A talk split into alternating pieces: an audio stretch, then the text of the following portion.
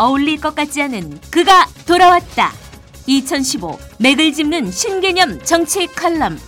빠르고 간결한 이슈 정리, 냉철한 해석으로 생각할 수 없는 것을 생각하는 이상규의 극과 극. 여러분 곁을 아주 강렬하게 천천히 다가옵니다. 많은 청취 바랍니다. 안녕하세요. 극과 극 칼럼 뉴스를 진행할 정치평론가 이상규입니다. 누구나 쉽게 어디서나 명쾌하게 세상을 해석하는 당신만의 칼럼 해석 코드를 알려드리겠습니다. 먼저 오늘 꼭 꼼꼼하게 챙겨봐야 할 오늘의 키포인트 뉴스5를 알려드리겠습니다. 뉴스 정보 해석에도 노하고 있습니다. 뉴스는 바르게, 넓게, 깊게 보아야 합니다. 세상의 길을 알려주는 정제된 뉴스 정보가 필요합니다. 5, 4, 3, 2, 1,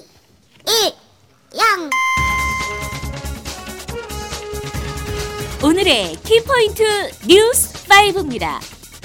첫 번째 뉴스는 오늘 12일 수능일 오전 8시 10분까지 입실해야 대중교통 이용하세요입니다.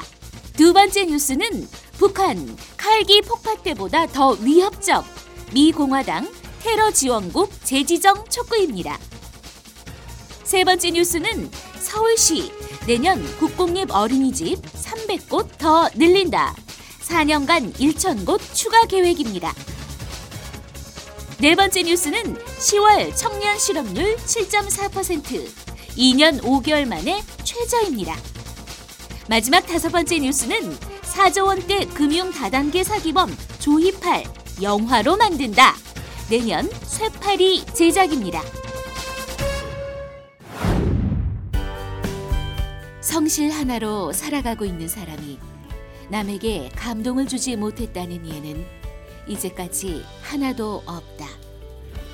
한편 성실과는 거리가 먼 사람이 남에게 감동을 주었다는 예도 이제까지 하나도 없다는 맹자님의 말씀이 있습니다.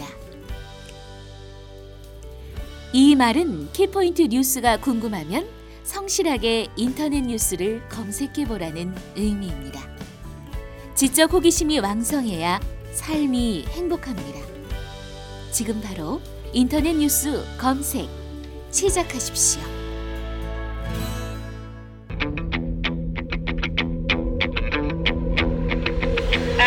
오늘의 극과 극 칼럼 뉴스의 주제는 박 대통령의 노골적인 선거 개입에 대해서 이야기하도록 하겠습니다. 먼저 조선일보, 동아일보가 주장하는 핵심 칼럼 내용입니다. 조선일보 사설 박 대통령 대놓고 공천 개입, 선거 개입 하겠다는 건가? 박근혜 대통령은 10일 국무회의에서 국민 여러분께서 국회가 진정 민생을 위해 일할 수 있도록 나서주시라며 앞으로 국민을 위해 진실한 사람들만이 선택받을 수 있도록 해주시기를 부탁드린다고 말했다. 이 발언은 임기를 얼마 남기지 않은 19대 국회가 정쟁에 빠져 주요 민생 법안과 안건 처리에 소홀하다고 맹비판하는 가운데 나왔다. 박 대통령은 한중 FTA 비준안, 노동개혁법, 일자리 관련 법안 등을 사례로 들었다. 박 대통령은 내년 5월 19대 국회 임기가 끝날 때까지 이 안건들이 처리되지 않으면 결국 폐기될 수밖에 없다며 그렇게 되면 국민이 용서치 않을 것이라고 했다. 볼모로 잡는 것, 통탄스러운 일, 불임 국회 같은 격한 표현도 쏟아냈다. 박 대통령은 지난 6월 자신의 뜻에 어긋난다는 이유로 여당의 원내대표를 향해 배신의 정치를 한다며 선거에서 반드시 심판해 주셔야 할 것이라고 했었다. 최근에는 이 정권 들어 장 차관과 청와대 수석 비서관을 지낸 사람들이 대거 대통령의 정치적 고향이라 할 수 있는 지역에서 출마하겠다는 뜻을 밝히고 있다. 여권에선 대통령이 퇴임 후까지 염두에 두고 내년 총선을 통해 국회 내에 친위 세력을 구축하려 한다는 얘기까지 파다한 상황이다. 대통령이 총선을 불과 5개월 앞둔 예민한 시점에 국민들에게 선택을 요구한 것은 대놓고 선거 개입을 하려는 것 아니냐고 해도 할 말이 없을 것이다. 새정치민주연합은 국정교과서 반대 농성을 접고 9일부터 국회 일정에 참여하고 있다. 지난달 대통령과 여야 대표 회동에선 문재인 대표가 한중 FTA 처리 등에 협조하겠다고 약속까지 했다. 적어도 정기국회가 이제 막 궤도에 오른 지금은 대통령이 국회와 야당을 비난하며 자극할 시기가 아니다. 동아일보 사설. TK 물갈이와 맞춘 박 대통령의 진실한 사람, 묘하다. 지금은 총동원령이라도 내린 듯 청와대와 내각의 친박 인사들이 대구 경북 지역 출마를 위해 줄줄이 사퇴하고 있는 시점이다. 대통령 정무특보를 지낸 윤상현 의원이 8일 대구 경북에서 물갈이를 해 필승 공천 전략으로 가야 한다고 말한 데 이어 나온 대통령의 발언은 박근혜 사람들을 뽑아달라는 주문으로 비칠 수밖에 없다. 대통령이 직접 야당 낙선 운동을 선동하고 여당 내 비주류를 압박하는 일이라는 야당 대변인의 비판이 나올 만하다. 총선에서 개혁적 인물을 공천함으로써 새바람을 일으키는 것은 정치 발전 측면에서 바람직하다. 그러나 대통령의 국정 철학을 구현할 장관이나 청와대 출신을 TK 지역에 꽂아 넣는 것을 개혁적 공천이라고 할 수는 없다. 오히려 대통령 임기 후반은 물론이고 퇴임 뒤를 보장해줄 친위 세력의 구축으로만 비칠 뿐이다. 역대 정권에서도 내각이나 청와대 출신 인사들이 대통령의 신임을 내세우며 총선에 출마한 사례는 종종 있었다.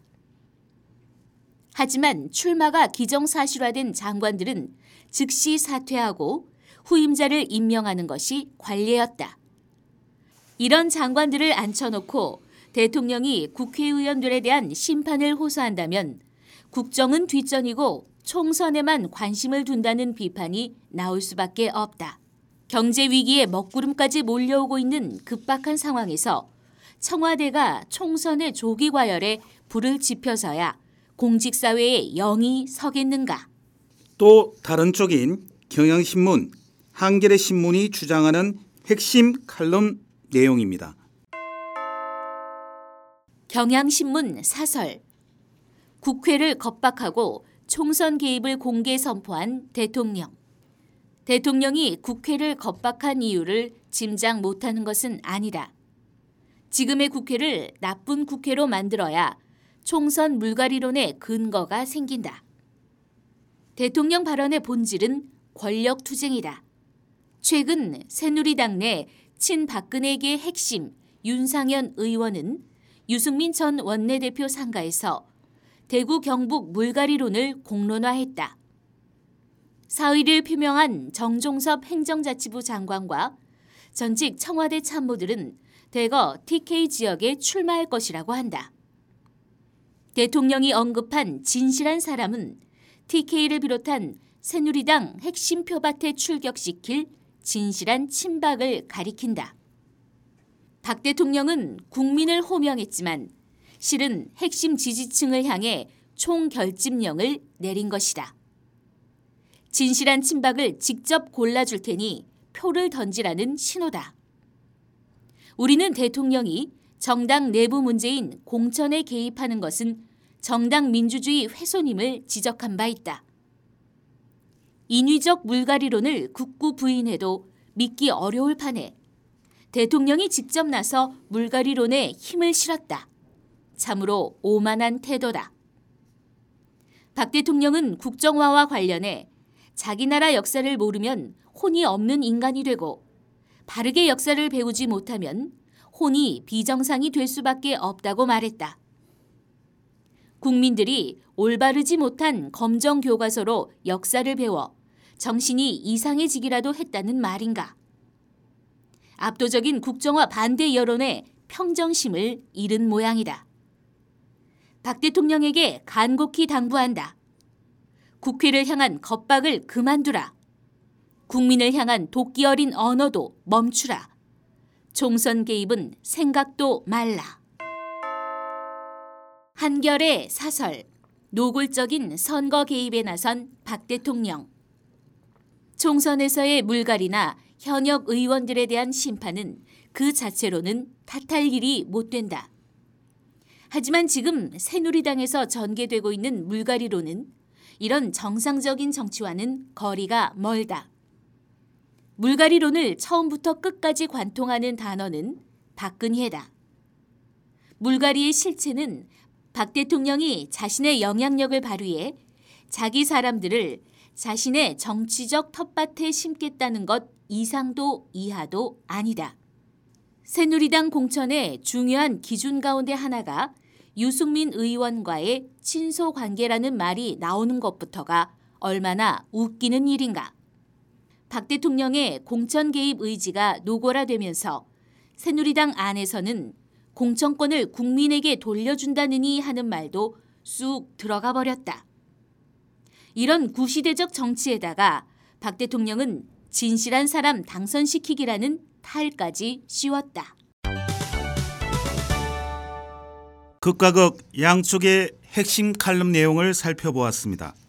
오늘의 주제는 박 대통령의 노골적인 선거 개입에 대해서 청취자 여러분들에게 다음과 같은 칼럼 해석보드를 알려드리겠습니다. 오늘의 칼럼 뉴스는 극과 극이 아닌 합의된 칼럼 논조입니다. 박 대통령의 최근 국정 운영이나 발언 내용을 보면 날이 갈수록 정상 궤도를 벗어나고 있다는 우려를 떨치기 어렵습니다. 현직 대통령이 직접 나서서 야당은 물론 여당 내 비주류 인사들에 대한 낙선운동을 펼치는 것부터가 유례가 없던 일입니다.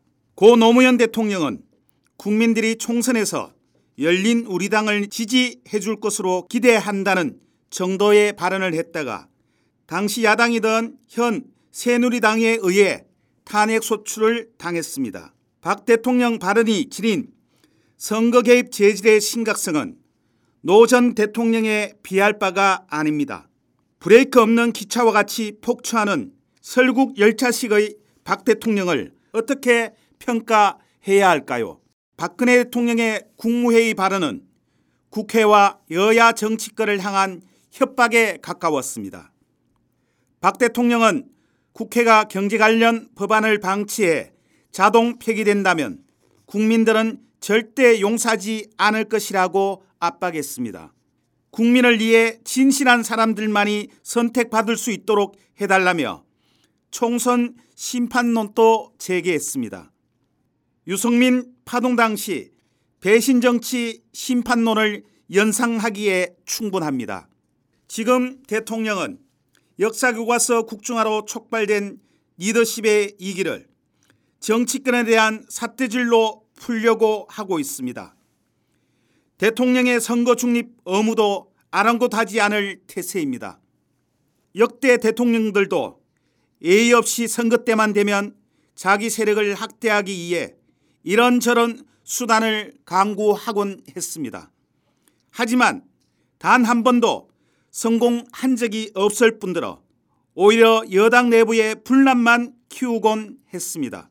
박 대통령이 말한 진실한 사람들이 어떤 부류를 말하는지는 몰라도 다른 시각에서 보면 대통령 뜻만 충실히 따르는 친박 친이부대 사람들로 받아들여질 수 있다는 사실을 알아야 합니다.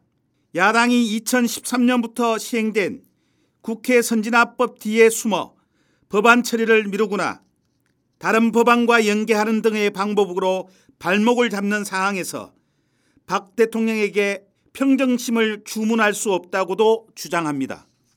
하지만 이 선진화법은 다른 사람도 아닌 박 대통령이 2012년 새누리당의 전신인 한나라당 비대위원장 시절 꼭 처리해야 한다며 주도해 만든 법안입니다. 또 19대 국회에 들어 처리된 법안 수를 보더라도 이전 국회들과 별 차이가 없습니다. 박 대통령만큼은 국회만을 탓할 입장이 아닙니다.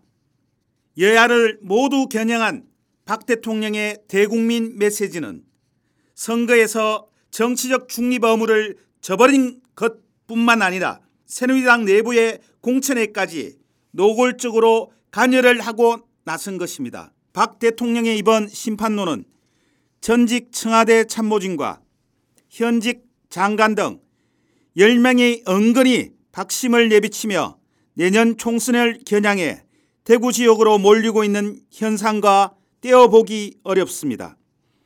안 그래도 정종섭 행정자치부 장관의 사퇴와 대구 동을 출마설을 계기로 친박 인사들의 대구 솔림이 눈길을 끌고 있습니다. 대구 경북 지역의 확고한 박 대통령의 지지에 비추어 국민 심판론이 제대로 힘을 발휘할 곳도 대구 경북 지역입니다. 친박 인사들이 출사표를 던졌거나 만지작거리고 있는 지역구의 현역 의원이 한결같이 친박이 아니어서 일찌감치 물갈이론이 고개를 들고 있는 지역이기도 합니다. 대구 경북으로 몰리는 친박 인사들과 박 대통령의 물밑 교감이 미루어 짐작할 수밖에 없는 동시에 그것이 정말 국민을 위한 정치인지도 의심스럽습니다. 민생 현안이 산적해 있는데 대통령의 신중치 못한 발언으로 쓸데없는 오해와 정치적 의심을 받는 것은 바람직하지 않습니다. 박 대통령의 노골적인 선거 개입 중지를 강력히 촉구합니다. 오늘은 박 대통령의 노골적 선거 개입에 대해서 이야기했습니다.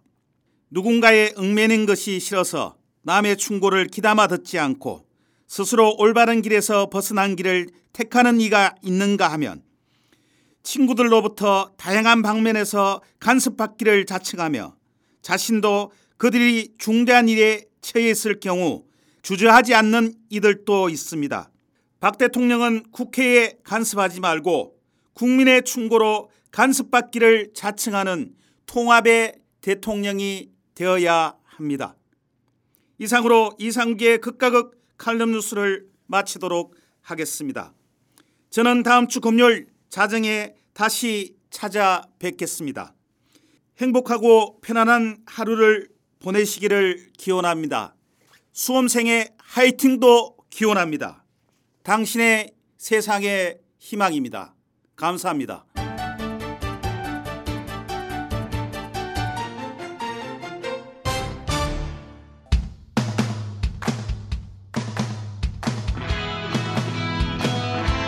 이 영화를 볼까 저 영화를 볼까 영화 홍수시대의 정작 뭘 봐야 할지 모른다고요. 여러분의 고민을 싹 날려버릴 방송이 찾아옵니다. 이름하여 전창걸의 부기영화.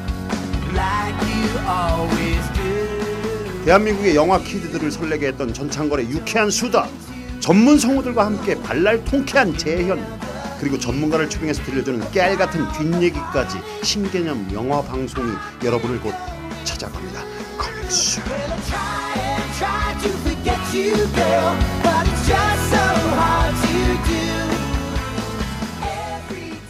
사람과 사람을 연결하는 공감 미디어 스마트 미디어 N입니다. 방황하고 좌절하는 디지털 컨텐츠 전사들이여, 더 나에게 오라. 내가 그대들을 널리 알려주리라. 팟캐스트 방송을 너무 하고 싶은데 기획은 너무너무 좋은데 돈은 없죠. 녹음실도 없죠. 편집도 모르겠죠. 자, 이제 걱정 말고요. 기획서 한 장으로 당신의 꿈에 도전해보세요. 당신의 기획력이 좋으면 팟캐스트 방송은 쉽게 만들 수 있습니다. 당신의 기획 브랜드에 무조건 투자하겠습니다. 이 세상 최고의 브랜드는 바로 당신입니다. 지금 팟캐스트 방송 기획서를 스마트 미디어 N7@gmail.com으로 보내주세요. 기획서 형식은 자유입니다. 당신의 꿈이 팟캐스트 방송으로 이루어집니다. 자, 지금 바로 도전하세요. 당신의 멘토 스마트 미디어 N이 있습니다.